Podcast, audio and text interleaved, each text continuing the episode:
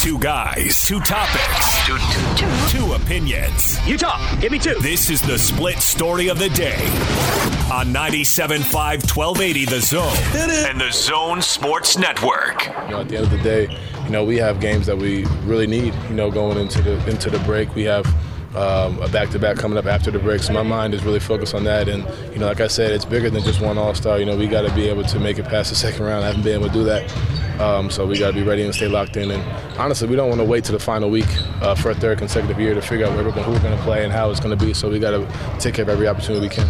All right, that was Donovan Mitchell, a shoot around today. Uh, the Jazz take on the Miami Heat tonight. The last game before the All Star break. Tip off is at 7. Pregame is at 6. Locke is going to be on the show at the top of the 4 o'clock hour. Tim Lacombe will be on the show at the top of the 5 o'clock hour. So we'll obviously talk a lot of Jazz basketball. But this is a, a tricky game before the break, uh, Gordon. And we'll see if both teams show up. This should be a really evenly matched game, just like it was in Miami. Yeah. But these games are funny because it, are both teams going to show up? Who shows up more, you know. Yeah. Um, I, I, think it was Tony on Tony and Austin today who made uh, uh, you know kind of an interesting point. A lot of these Miami Heat players, and actually some Jazz players for that matter, are probably flying out of Salt Lake City to go wherever they're going. Indeed. I mean, it's not you're not taking the charter back with the team. It's you're the last ta- day of school. You're taking Air Fiji to Fiji or wherever you're going. I mean, it, it is, and we've seen it go both ways before. I Yeah. guess is my point. As Uh-huh. long as you've been covering the league, Gordon, I know we've both seen performances from the Jazz Mm-hmm. going into All Star break where you just go, "Whoo, boy, that wasn't good." And then we've seen the other way around too. You just don't know. We've even seen that kind of performance out of certain players many years ago uh, at near the end of the playoffs. Uh, And who Dar- was it? that- Deron Williams yeah, that's uh, right. made it clear that certain guys had been visiting their their uh, travel agent. Didn't he? Didn't he cough AK into his hand? AK. I, I don't think he did that, but everybody narrowed stuff down pretty quick. Uh, he said they already had their their uh, travel arrangements Yeah. made because it was game. It was against the Spurs, and wasn't it game four? Was wasn't the team? Didn't they get swept out of the Western Conference Finals that You year? know, did I they win forget- one? I They for- won one. It's funny that I forget all the details, but I do remember the Deron Williams saying that, and we all were speculating about who he was talking about. But really, in a game like this one tonight, you have two teams. Both are high quality teams. And so, it, in my opinion, it will come down to who is more focused who is going to drive straight on through the last obstacle before you have time off. That is the determining factor. And it tells me if the Jazz win this game, they have an advantage, obviously, playing at home. But that will be impressive to us, Jake, because it will signify that very thing. That they, yeah, they have two guys who are going to be involved in the All Star game, but are they going to power through right to the end? And it, it, I think it's important for them to do so. Do you? I do. I- because it's setting a tone for the last uh, what twenty eight. How many games are there left? This will be the fifty fourth game, right? Right. So what? what twenty eight games? Is my math? Don't do math on the air. Yeah. Why are you making me do math on the air? Carry on. Uh, I I'm not that, doing I think it's twenty eight. I'm not bailing you out. Uh, so uh, you know, uh, it'll set the tone, and they'll have lots to think about in a positive vibe if they win this, finishing off with uh, consecutive what, what four straight victories after after their skid. So that's why I think it's important for them. Um, and the race in the West is so tight. I think it's important because of that. That point is the, the most important point.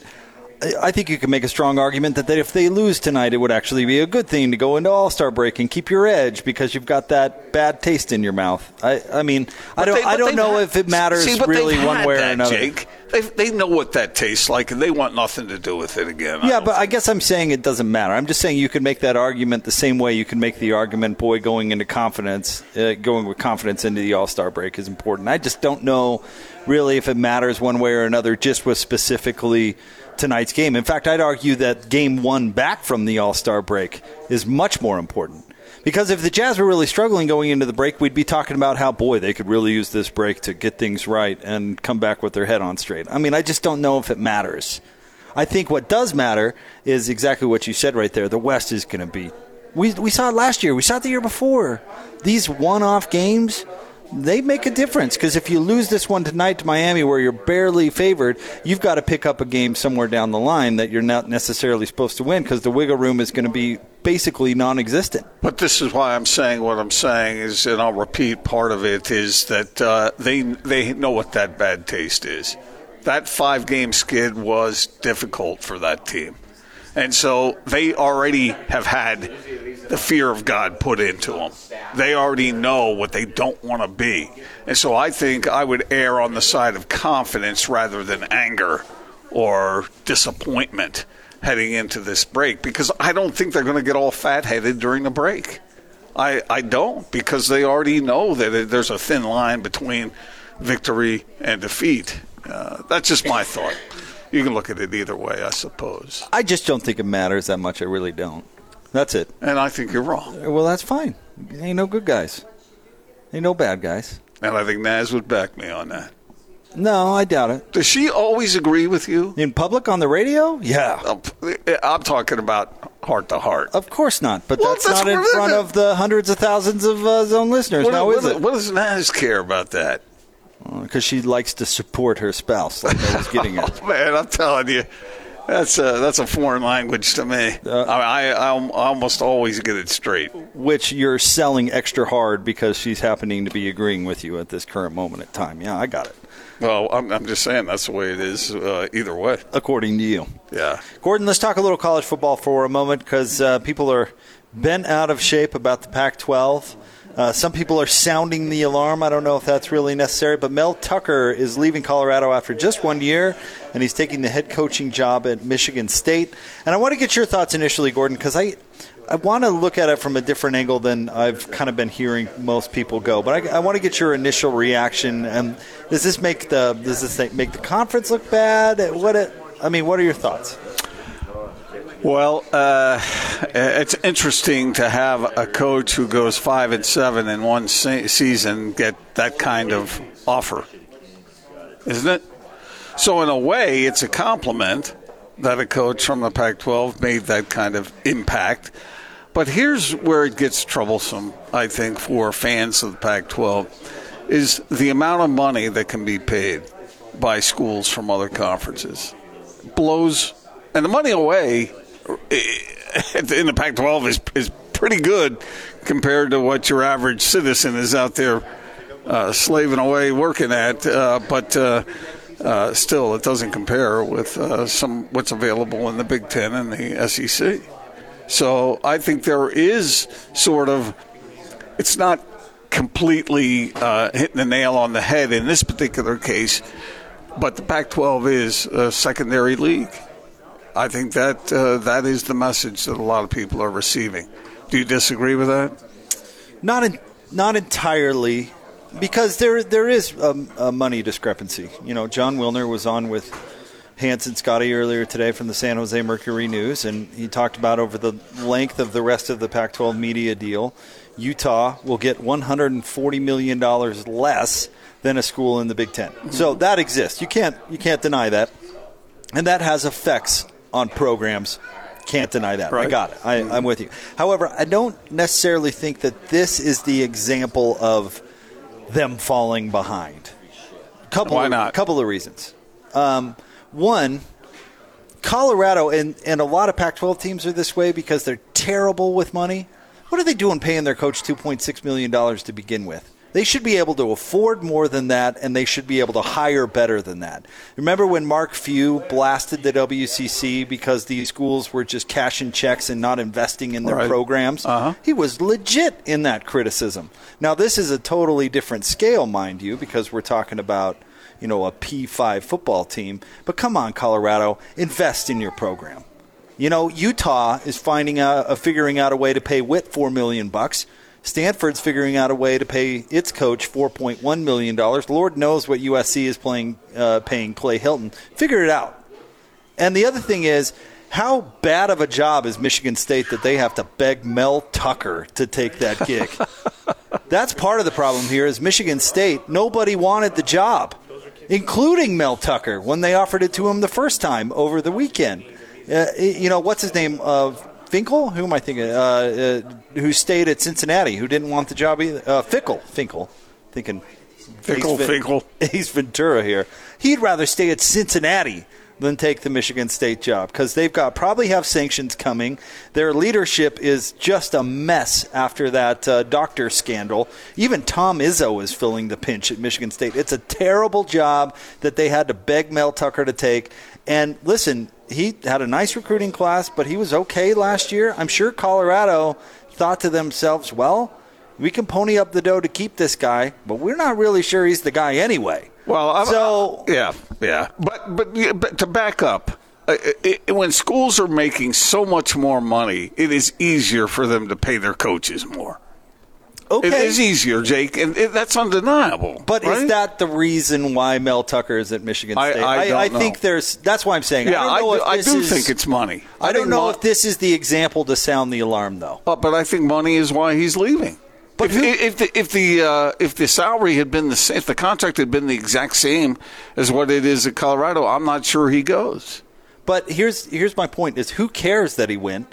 And let me tell you, if if Urban Meyer were at Colorado making two point six million dollars, and Michigan State came in and offered him five point five, you can't tell me that Colorado State wouldn't have found the money to pay Urban Meyer.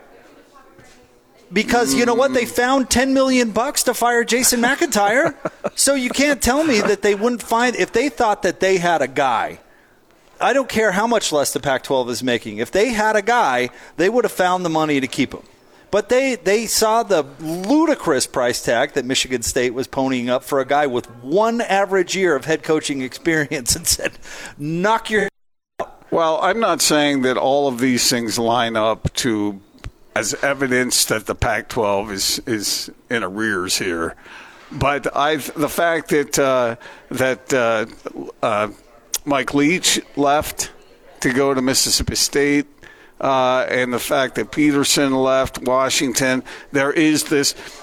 Okay, uh, uh, there might be a difference between the actual reality and the perception, but the perception exists that the Pac-12 is a secondary conference. And I and I I'm not going to argue with that per se. And that goes from that's the not top real- because- that's not really my point. But yeah. I know, I understand what you're saying. You're, you're, you're it's a nuanced discussion.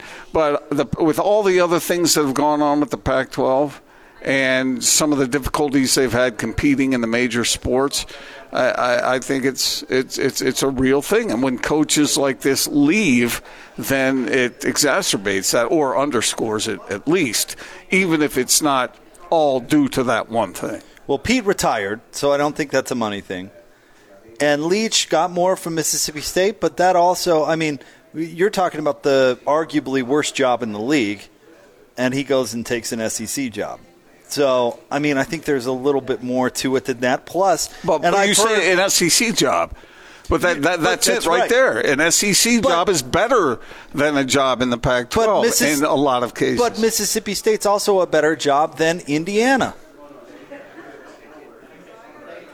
Which the Uh, it- Big it- Ten it- and the SEC are financial equals almost. And it may depend. But see, that's where I think the salary comes into play. But Indiana can pay just as much as Mississippi State can, and you'd still rather have the Mississippi State job. So I get what you're saying, but let's not pretend that it's just the Pac-12. We're talking about the who are the bottom two, three programs in the Pac-12, the equivalent of Indiana, Rutgers, and who else you want to throw in from the from the Big Ten? Know. Northwestern. Sure. So, who are the bottom three of the Pac 12? They probably line up pretty well with those bottom three Oregon State, Washington State, and Arizona. Is Washington State really that bad? From a circumstance standpoint, yeah. Leak, Not Leach, for not from from a result standpoint. Leach way overachieved at Washington State, which is what he does because he overachieved at Texas Tech, and I'd bet on him overachieving at Mississippi State. But he likes to go where places where the expectations are super low. So no matter what he does, he can go like, "Hey, I'm killing it." I mean, that's that's basically his career arc right there, and he probably, and I've I've heard a little bit of this, but he probably wore out his welcome at Washington State too. So could, there could have been some of that. so all of these things play into these types of stuff, not just, well, good lord, the Pac-12 is a secondary conference. Well, it is though, based on all the evidence we have in front of us, not just because of this. Um, Do you dispute that? no, not necessarily. Well, I mean, I guess it depends on exactly what we're talking about. I mean, you we're not you talking about the- we're not talking about guys who are in poverty here. The No, fact that could there people the- are making 2.6 million or 3 million versus 6 million somewhere else. They're still making good money, but they're not making as much. There's no there's no Saban in the Pac-12. Well, there's no Alabama program in the Pac-12. The closest thing to it is USC, and yes, they are grossly underperforming. And anybody with half a brain should be able to succeed at USC, but they haven't found anybody with half a brain in quite some time. And that's So- another thing. The recruiting class that SC pulled in this last year was, uh, relatively speaking, abysmal. because that's everybody assumed their coach was going to be fired, and he should have been for that reason. But I mean, again, is that have is that because the Pac-12 is a secondary conference, or is that because of these other circumstances which affect it negatively? Well, I think it's a combination of things, but the fact, the perception of the Pac-12 is they can't even keep those kids in LA anymore. They're going all over the But place. what is the reason? I mean, is it because the Pac 12's TV deal isn't as lucrative as others? Or is it that the folks in the SEC footprint care a hell of a lot more about college football than folks living in LA? And that has nothing to do with money. Well, but it has to do with uh, look at the results. What do you mean, look Uh, at the the, results? the results speak, and they speak loudly. And the results is there for the best programs in the SEC, and the results are there for other conferences. The Pac-12 right now is lagging behind, Jake, and, and I think the difference in our perspectives on this is that you're saying that these this happening today is not solely due to that, and I, I agree with that. But I think this is one more thing in a stack of things that are pointing the finger at that conclusion. And I, I mean the index finger. Let's see. You know, uh, I'm trying to pick a good example of this. Give me, um, let's say, our boy Trevor Reilly. Uh, you know, he's he's doing a little coaching up there at Utah, and I'm just picking Trevor because we're uh, he's friends of the show, and he's a he's a good dude, and wouldn't mind being used in an example. Uh, We hope not. Let Let's say somebody came in and said, um, uh, let's say it's Rutgers, and Rutgers comes in and says, "Hey, Trevor." We're a we're a program. We're going to get sanctions. We may not win a football game in the next decade, and uh, but we're in the Big Ten, and we're going to offer you eight million dollars a year to leave your Utah program. All right, I'm speaking in extremes here for a reason. He's gone. So Trevor goes to Utah and says, "Hey, this is what I've got." Now Utah probably looks at Trevor and says, "Man, we love you, you know, but you're not worth eight million dollars.